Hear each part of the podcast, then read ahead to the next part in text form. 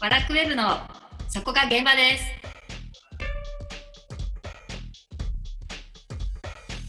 この番組は日本文化の入り口マガジンワラクウェブによる日本文化にまつわるあれこれをざっくばらんに語る番組です。ワラクウェブ編集長セバスチャン高木と編集部スタッフがお送りします。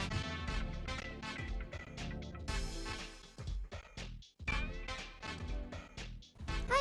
い、始まりました。よろしくお願いします。ははいい、、高井君としさん、今日もよろしくお願いします。お願いします。で、早速ですが、はい、今日は何でを何をするんでしたっけ？えっと今日は、うんかつてないほどためになる話をしようかなと思ってまして、全人類の男たちを、はい、ちあち地球上の男たちすべてにつくってやつですね。そうです。それってう村西徹監督の A.V. のタイトルみたいだね。方向性全然間違ってないと思うんで、昨日す源氏物語の本読んでて清々しい気持ちになってたのに、あ、どんな気持ちですかあの12年前を思い出して。 ？12年前何があったんですか？ 12年前ね。あはの林真理子さんの小説「源氏物語」の担当をい、はい、 5年ぐらいやっててあーすごい、それで当時あの紫式部研究家のはい、山本純子先生っていうあのす素ごい敵な、うんはい先生がいらっしゃるんですけれども、その人のとこに通ってえー「源氏物語」のことを、はい、ああ学んでたなってあー昨日思い出した。昨日なんですね。それがなんか赤井さんのエロ路線にちょっと、はいあの脳を犯されていたなってあすいませんでした。は思って、えー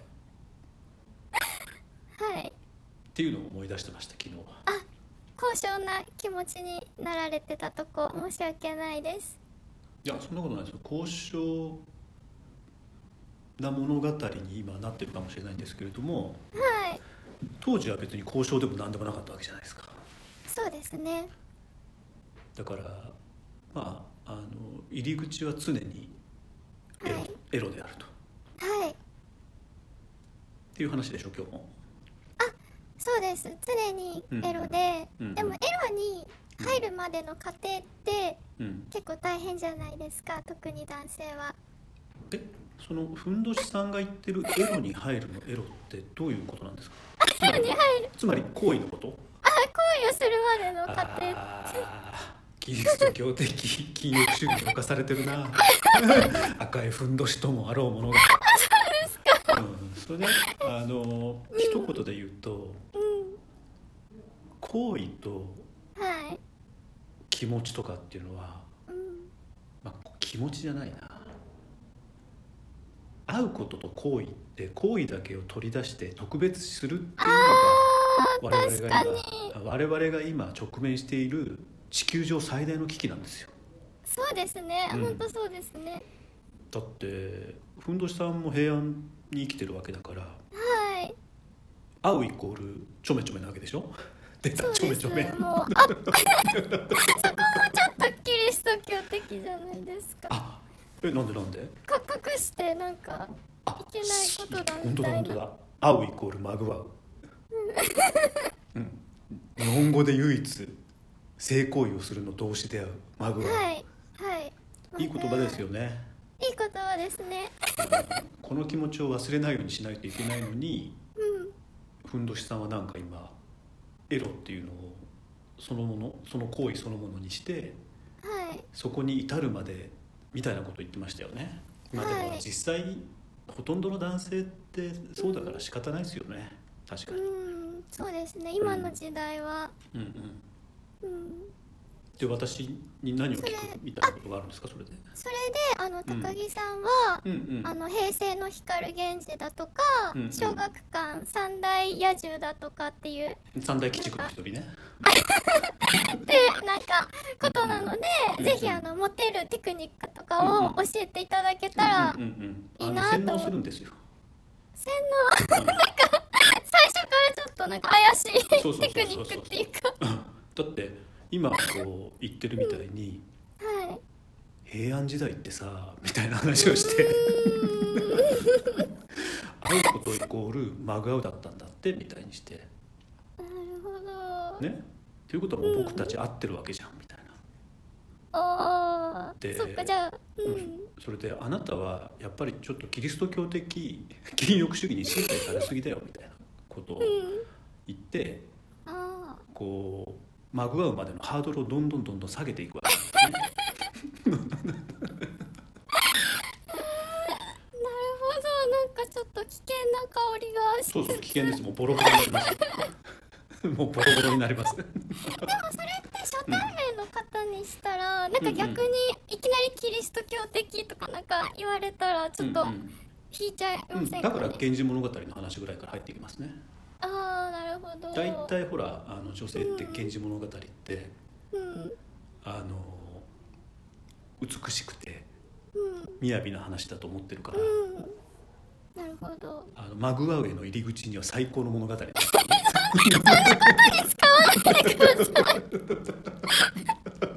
いやいやいやだって光源氏ってさみたいな話から入りますよね、なるほどあでだからも、うん、う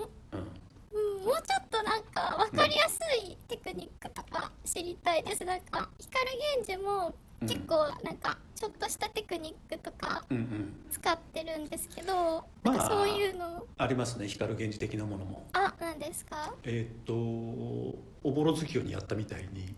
はい袖掴んでガバってしちゃうなんですか ね。だってもう無理だよもう そんな僕にテクニックを聞くなんて無理だよえー、本当ですか。うんえ、でも光源氏は、うんうん例えばちょっといつも貴族なんで格好きちんとしてるんですけど、うんうんうんうんたまにちょっとはだけたりとかして、なあんかあちょっとしてますね素敵みたいなあ、ししててまますすねか。はだけますか。あ私はい。うん裸に自信がないからあのちょっとあのぷよぷよで平安記録的な体になっちゃってるからだ からだから当時であればすげえああなよってしてぷよぷよみたいな感じでちょっと脳死をこうねはだける光源氏的なはい。それでちょっと髪も多分ヒュッみたいに下がっちゃうんだよねうーん。それはねあの僕ロン毛じゃないですかはい。だからいつもちょっとだけ髪垂らすようにしてるあ、知らなかった。そんな日々テクニッそうクそう駆使されてたんですね。そうそうそうそうなんですあ、なるほど。いやでも無理だってそんなだからあ無理ですかうんのもう女性を見極めるしかないですよねあーちょっと落ちそうな人を見極めっるていうかいやあの光るつか「源氏物語」の話する系の女性とあーつまり知性に弱いタイプとあーあとはちょっと強引に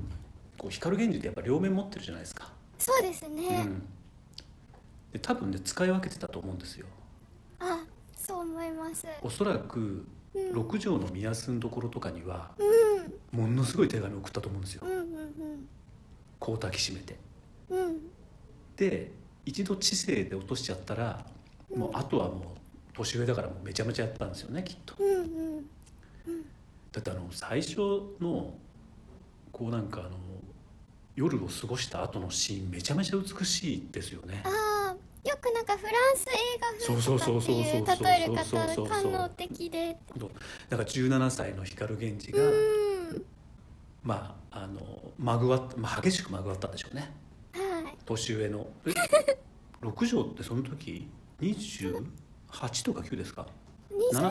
後半ぐらいだ7った歳ぐらい上ですよねもう確かお子はいお子さんもいらっ子しゃ供る一人でので、うんでその光源氏が寝坊しちゃう寝坊しちゃうんですよね、まあ激しかったから、でも六条はもうくたくた年上で年下の少年、まあ、青年に激しくされてくたくただけどちょっと知性を出さなくちゃいけないから年上の女性らしくうんうん出立を促すんですよねうんはいで、まあ、まあ光源氏も「まあ、あー」とか言いながら帰るんです よでもそこでおお月の女房がミスをあげて、で六条はちょっとこの寝具のところが、まあ、寝具って当時ですから、まあ、基本的には服ですよね、バーッと十二ストが多分かかってたと思うんですけど、うんそれで伏せながら顔だけ上げて、はっと振り向いて光源氏を送り出すっていう官能シーンがあるんですよねこれ。うんうんうんいいですよねこのいやー最高ですねあのシーンは。そうですよねなんかもう細かい、うんあの行為が書かれるより、うんうんそういうことが書かれてた方がやっぱりなんか妄想の余地があってあいいなってそれで山本純子先生と話をしてたのを思い出したんですけどはいなんか林真理子さんが結構いやらしい質問ばっかりするん ですよ。 あの平安時代ってどうやってしてたんですかみたいなうんでも気になりますよ、ね、気になりますよね。はいちょっとあのバックがうるさくて申し訳ないんですけどあいや全然なんですけどそしたらあの純子先生が我々は、あの源氏の伝道師って呼んでたんですけどはい山本純子先生がはい光あ源氏物語にははいそういうこうなんかまぐわいの具体的な描写は一切ないうんでまあおぼろ月夜を廊下で引っ張り込んだ時も、うんそのうつせみとやっちゃった時もうんもう次の朝のシーンなんですよねそうですねそれがまたいいじゃないですか、うんそうなんですよそこをうんなんかエロいこと書いてないじゃんってがっかりしないでうんそこにうん、ちょっとエロさを見出してほしいです。わかり大体ね現代人は想像力が欠けちゃってますからねます。もう映像で何度も見れちゃうから。はそうですよ、あい。のまあ、僕も一時そういう具体的なものに支配されていた時期もありますけ どそうなんですね。もう今はそこから抜け出しましたね、ああ、なるほど。はい、まぐわうっていううん。なでるほど。はい。あ。で、ちょっとテクニックのこともちょっとまだ 聞いていきたいんですけど。せっかく「源氏物語」の話 に行こう行こうとしてるのにいやいやいやいいですいいですいいですいいです、うんいや、なんか光源氏ってすごい嘘つきな、なんですよ。あの恋愛にそ関うですねして。うんなんか、うつせうみも。んうんちょっと。見たばっかりなのに。うんうんずっと前から好きだったんですとかそうです言ねって、そういう嘘ってつきますか？うんつきますああ、例えば嘘しかつかないです、嘘しか うんあ一番綺麗だよとか、とか、うん、もうオール嘘ですねちょっと分かって一番綺麗だよって言ってるんですか？ちょっとでもそう思ってるとかじゃないんですか？まあ自分さっきこうなんか相手を洗脳するって言ってましたけど自分をも洗脳してますね、ああ、なるほどう。ん今こう美しい人そをの目私のは前にいる口女説いてる。性が世界で最高の女性なんだあ多分ね光くんもそうだったんじゃないかなあ、あそうかもしれないですね。なんか、あうんあ、わかります。それでうん、こうなんかぎっしゃかなんかで帰ってる途中にうん。冷めちゃうタイプ終わった後はなんか割と冷静になっちゃうみたいなやつあります。あーまあ言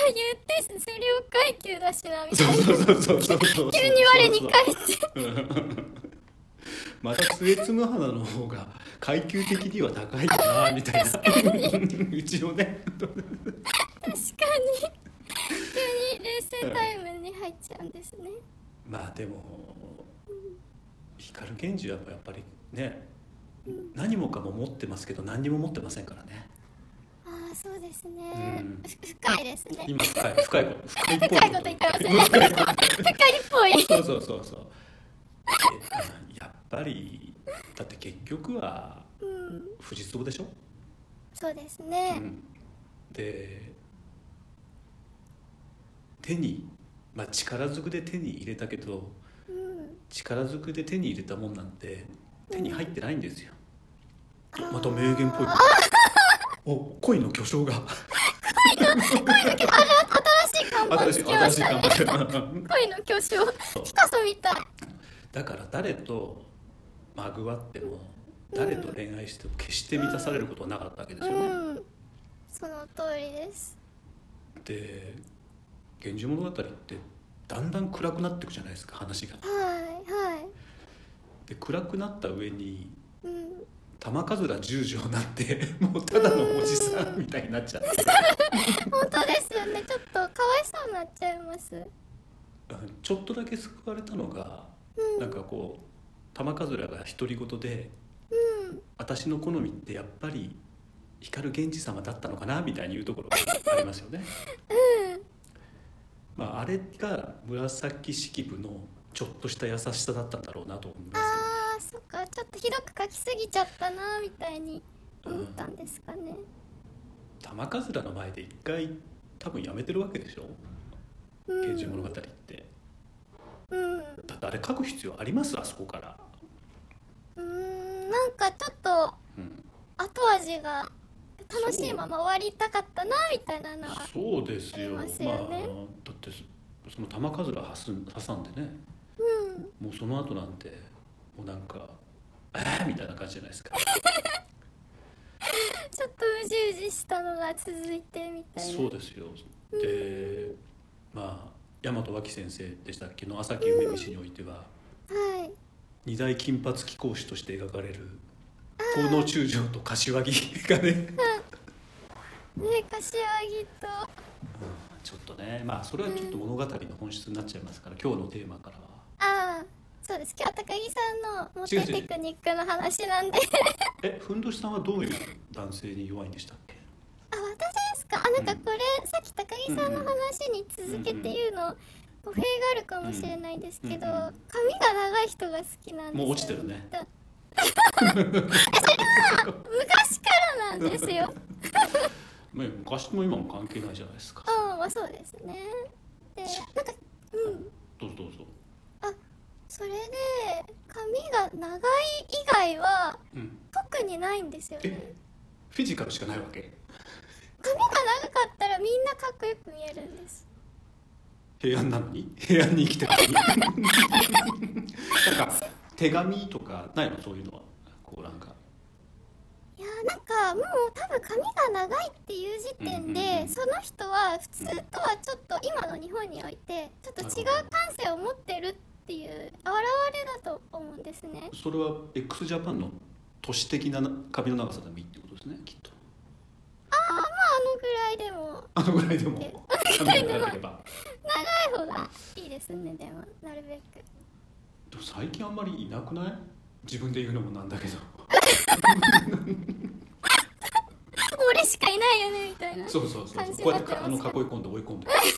なるほど勉強になりますねそう今そうそ日うはいつの間にかね、うん、知らない間に、でその後、平安時代ってもうふんどしさんは知ってる よねみたいな話になってちょっと酒飲ませながあの酒飲ませるもポイントなんですねら、うん、酒飲むた時のいい点って、まあはい一緒に飲んでるわけでしょうーんそうするとそっから知性の方にも持っていけますしあちょっと強引系にも持っていけるっていう選択肢がね割とあの増えるんですね。 ーそっか飲みながら意外と選択肢見極めてるんそうですそれはありますね高木さんあ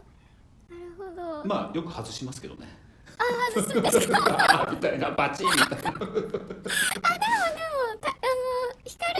も結構外す時あうるんでんうんうんうんうんまあそれはやっぱりそうです数ね打てば外れることもあるという特に玉数らぐらいからは外す方が多くなってきますからね。ああもうちょっとかわいそうですよねそうですね。うーんあでも僕はでもやっぱりうつせみが好きだな。ああ私もいいなと思います、なんで高木さんは好きなんですか